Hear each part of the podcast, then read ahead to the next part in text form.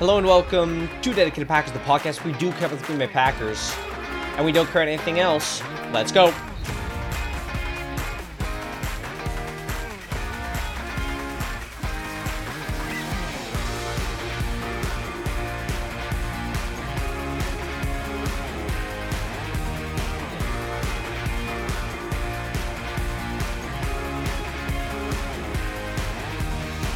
All right, hello and welcome back to Dedicated Packers. It is Wednesday, November 8th, and we are previewing the Packers Steelers matchup at Heinz Field, or what is now, I want to say Acrisure Field. I'm going to miss Heinz Field, man.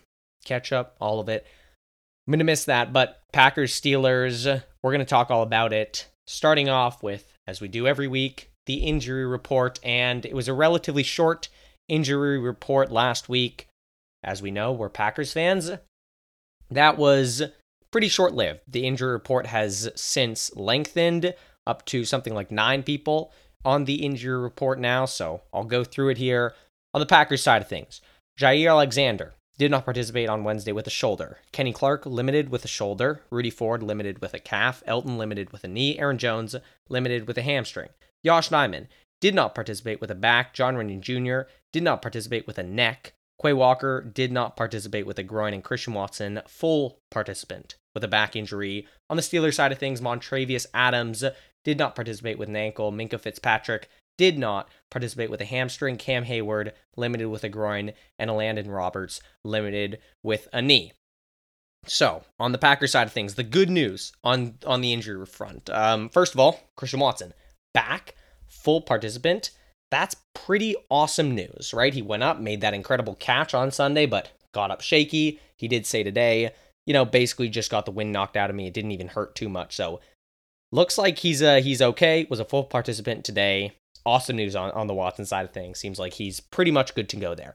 Kenny Clark and Rudy Ford both being limited. That is also awesome news. Kenny missed the rest of Sunday's game after leaving, you know, in something like midway through the first half. Um, so awesome that he's out there, already limited participant. And Rudy Ford missed all of Sunday's game, was declared inactive after, I want to say, popping up on the injury report on Friday.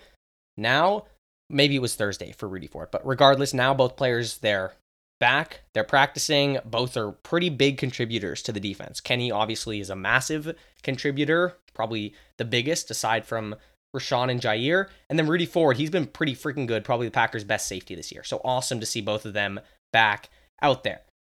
The last bits of good news Aaron Jones, limited, awesome, right? Obviously, obviously still dealing with the hamstring, but pretty clearly no setbacks. They were in pads today at practice. Aaron Jones wasn't in, in the no contact jersey. So good sign there. And then Elgton limited with the knee. I mean, nothing new there. Still dealing with it, but he's out there practicing. Sound everything looks good on that front. The bad news, the biggest thing, it's Jaire. Did not participate with a shoulder. Now the good news is that it's not his back. Hopefully, maybe, maybe the back's kind of behind us at this point. But Matt LaFleur said he got banged up. Jaire did on Sunday's game. It's a shoulder injury, and those are never fun. Jaire obviously dealt with a with a shoulder injury way back in 2021 kind of been a hesitant tackler since you've seen his run defense sort of dip a little bit. His willingness to tackle running backs dip a little bit since that shoulder injury. So hopefully that's not too big of a deal, but obviously he didn't practice. Quay Walker, he was still not participating in practice. I think he popped up on the injury report last Friday. He's looked damn good on D this year, but did not practice today and not not a great sign for Sunday. Some meh news, both JRJ and Nijman not practicing. Now, it's pretty tough for Nijman. I would probably prefer to have him start over Rasheed at this point. Um, but, you know, we'll see where he's at at the end of the week. Rasheed did look good when he came in versus LA after Nijman went out.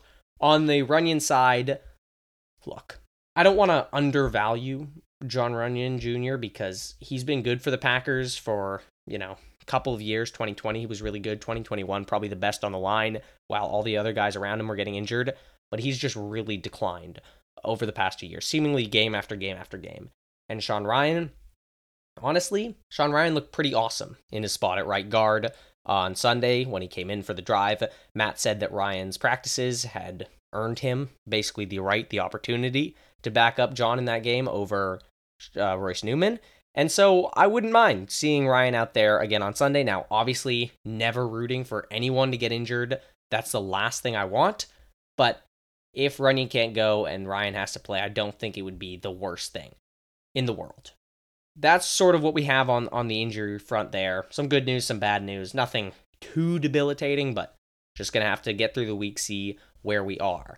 Other bits of news, small things. James Robinson released from the Packers practice squad. I talked a bit when they signed him about how, you know, he'd had these fun couple of first seasons as a running back, had his injury, big injury, and then it's clearly been a step slower since.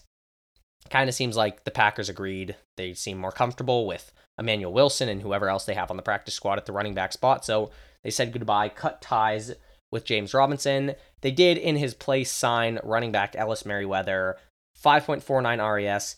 Really just, you know, another body in there, not too much to say on that, but those are kind of the signings that have been made since we last talked signings and cuts.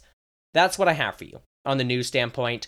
With that said, let's jump into this game because this is interesting. These are two teams, the Steelers and Packers, with bad offenses. Now, the difference the Steelers are five and three. The Packers are three and five. So on the offensive side of the thing, uh, of the you know field, both offenses they're struggling. They've shown flashes, yes, both have, but in general they're struggling. Now they do have sort of different strengths. The Packers' offensive scheme, I think, is head and shoulders above where the Steelers is. Matt Canada is someone who's getting a huge amount of blame in Pittsburgh, while Matt LaFleur, you know, he's getting some blame in Green Bay, but certainly not for the scheme that he's bringing to the table. However, the Steelers in general, first of all, they have an older offense, a more experienced offense, and then more importantly, they have receivers that are making a lot more plays than the Packers receivers are making. Now, this is likely for a number of reasons, including, you know, some of Diontae Johnson being a significantly more experienced receiver than any of the Packers, but also likely the Steelers' offensive line perhaps faring slightly better, and perhaps the emphasis in the Steelers' week to week meetings is more on getting the wide receivers the football, something I would like to see Green Bay do a little bit more of. Both quarterbacks, Packers and Steelers, they've shown ups and downs. Now, Jordan, I do believe, is generally more talented than Kenny Pickett, but Pickett's in his second year. You know, he he's therefore more experienced as a starter than Jordan Love is, and he is better at hitting downfield throws than Jordan Love. So you know, overall, I mean, both struggling offenses, flashes, but struggling. The difference between these two teams, why the Steelers are 5 and 3, the Packers are 3 and 5, the defense. Now the Steelers have an awesome, well, an awesome defensive front and a pretty damn good defense. They're coached by Mike Tomlin, who's basically the model of consistency. I don't think I still don't think he's ever finished a season with a winning percentage below 500. That's pretty freaking impressive considering he's been a coach for something like 14 years now. So awesome, awesome there from Mike Tomlin. Um, and then, yeah, I mean, in general, the Steelers, they kind of always have good defenses. They have an awesome defensive front this year, just, you know, wreaking havoc on basically whatever team they play with TJ Watt and Cam Hayward up front. The secondary, not as good. Minkah Fitzpatrick, he's been out for the Steelers for some time. Maybe he comes back this week, though he did not participate today. Still, still battling a hamstring injury. But that's sort of that has been the difference. Green Bay, yeah, I mean, you could say their defense, you know, they haven't given up a bunch of points, sure, but I mean, in the Atlanta game, they got run all over on the ground. They haven't been good enough, and in a you know an extra two games, the Steelers defense has been good enough, and that is basically why the Steelers are five and three, and the Packers are three and five. So that's kind of what I have on on this game overall. Now, one side note, some interesting stats here. The last Green Bay Packers team to win in Pittsburgh. Can you guess what team that was? So, just for the record, every NFC AFC team plays basically once every 4 years. So that's once in Lambeau and then once in Pittsburgh. So basically they play once in Pittsburgh over every 8 years. So you might think, well, maybe the last Aaron Rodgers team won. Okay, no, they didn't. Well, maybe a team with Brett Favre won. No, they didn't. All right, well, maybe, you know, a team before that one. Well, actually, the last Packers team to win in Pittsburgh, the 1970s squad. We're talking Bart Starr versus Terry Bradshaw. I mean, it has been a freaking long time. Not only was the 1970 Packers team the last team to win in Pittsburgh, but it's not like Packers quarterbacks have played too well there. Either neither Brett nor Aaron completed over 60% of their throws in a game at Pittsburgh. So, Jordan, Green Bay, let's go do something fun. Go snap the 53 year drought. Go pick up a win. With that all said, let's move into my offensive keys for the game. The first one, please, just be competent in pass pro. And the pass rush matchup, when you're looking at it for this Packers offensive line, could be quite overwhelming, just like in the Detroit game. In fact, it's probably tougher than the Detroit game, and this is probably the best defensive front that the Packers have faced all season because you can forget about really everything else on the Steelers defensive front, even though they have some really fun pieces. Alex Highsmith, middle linebacker, he's super fun for the Steelers. They use him on the edge a little bit, but TJ Watt on the edge and Cameron Hayward on the interior. I mean, they could wreak some incredible havoc. Now, Aidan Hutchinson's awesome but he's no TJ Watt, and Detroit didn't really have anyone on the interior at the level of Cam Hayward. Aaron Donald, yeah, he's better than Cam Hayward on the interior. Um, and Byron Young is a very fun rookie for the Rams, but TJ Watt is probably the best pass rusher in the league. Byron Young isn't even close to the TJ Watt level. And when you look at that, you think this game could set up extremely poorly for Green Bay if they can't block up front. And that's why pass protection is going to be paramount in this game.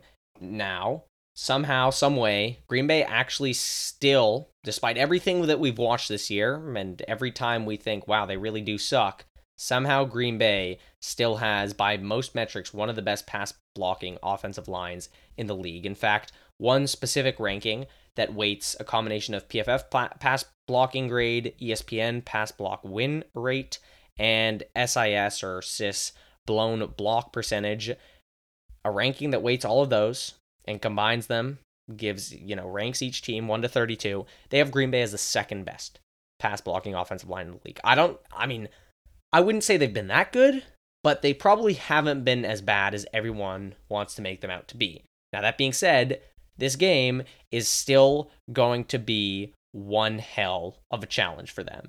And if they want to have success, forget about, you know, forget about everything else. If they want to have success doing the most basic things in the passing game, they have they have to block up front. And I trust Elgton Jenkins, I trust Zach Tom. I always will. Myers, I mean, look, I, I hate a bunch of things about the Packers sticking with him, you know, regardless of what he puts on the field, but he's a pretty good he's a pretty good pass blocker but then it comes down to the left tackle and right guard spot.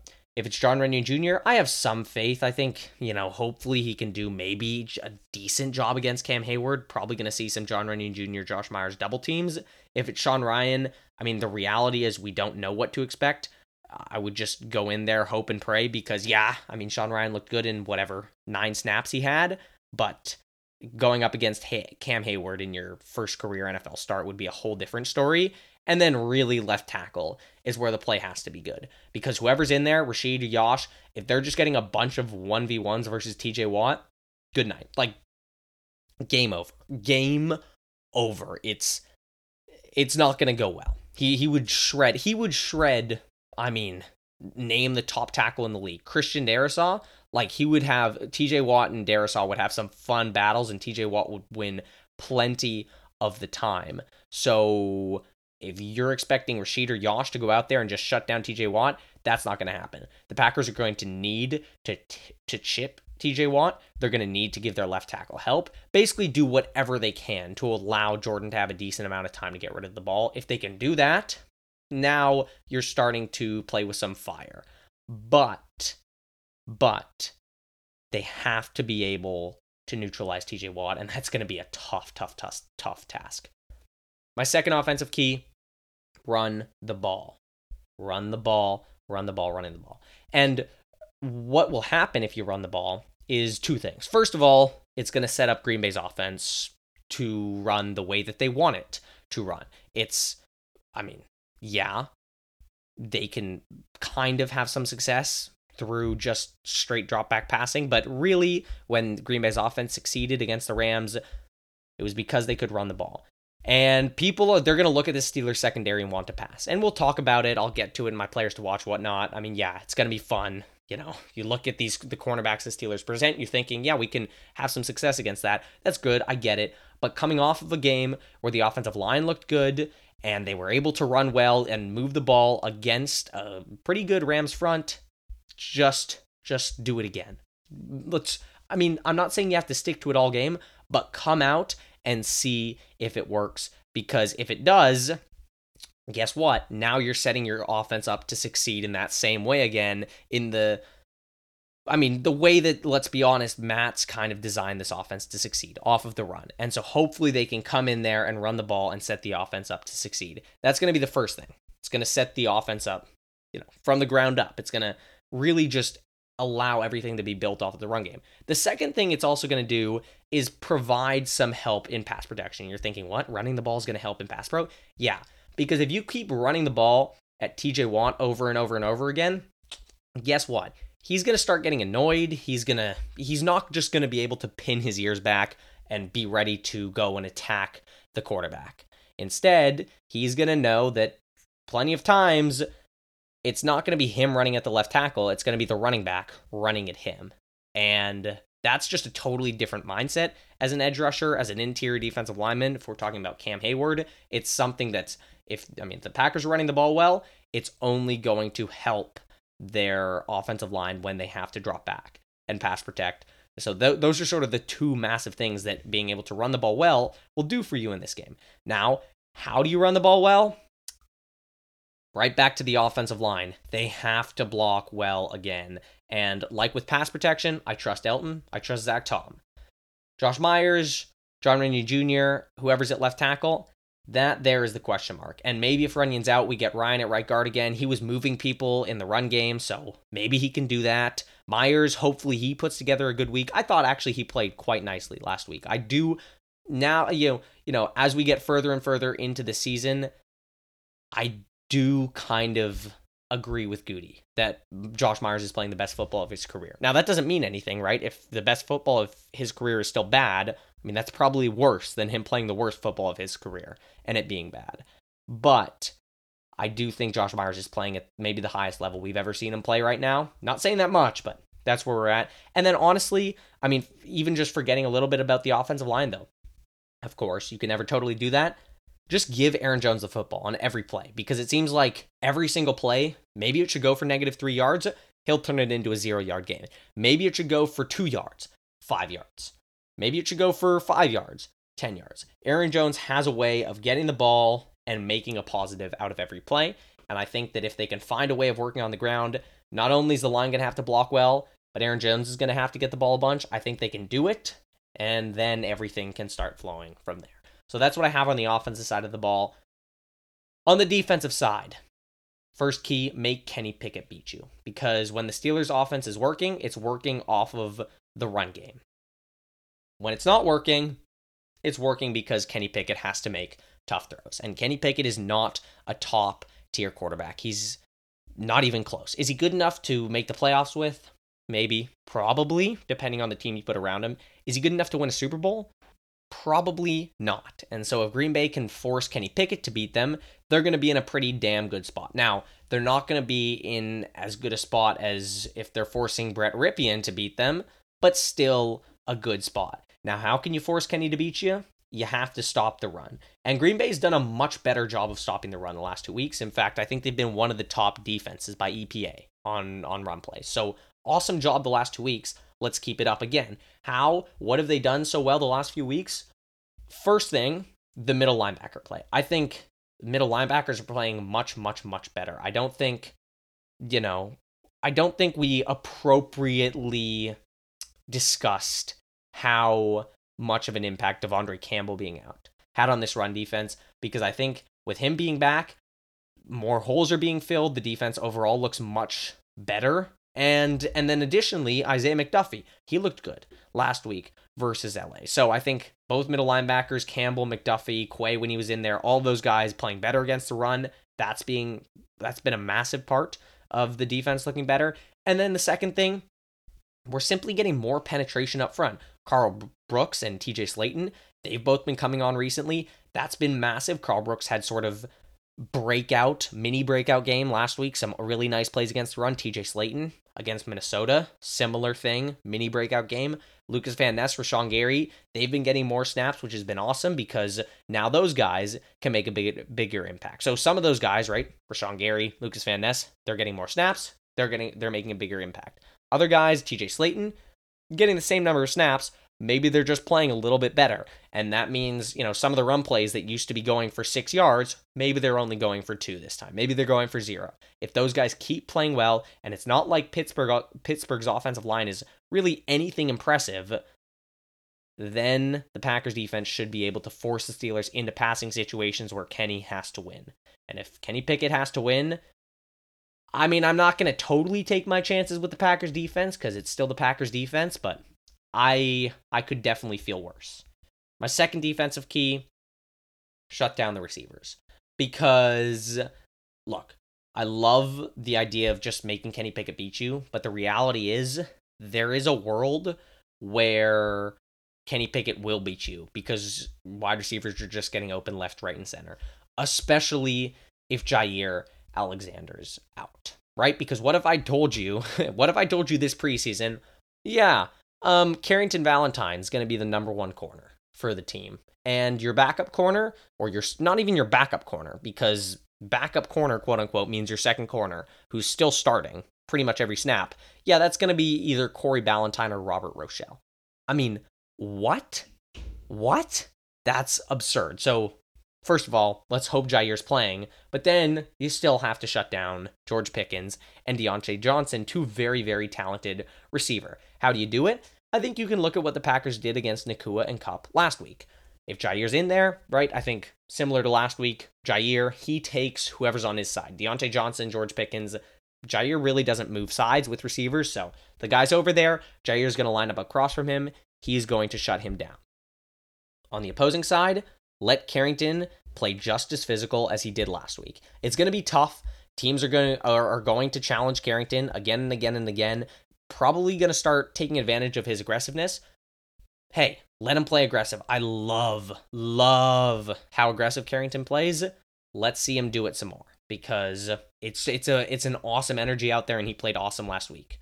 Now, if Jaire is out, honestly, hope, pray do whatever you got to do, whatever deity you want to appeal to.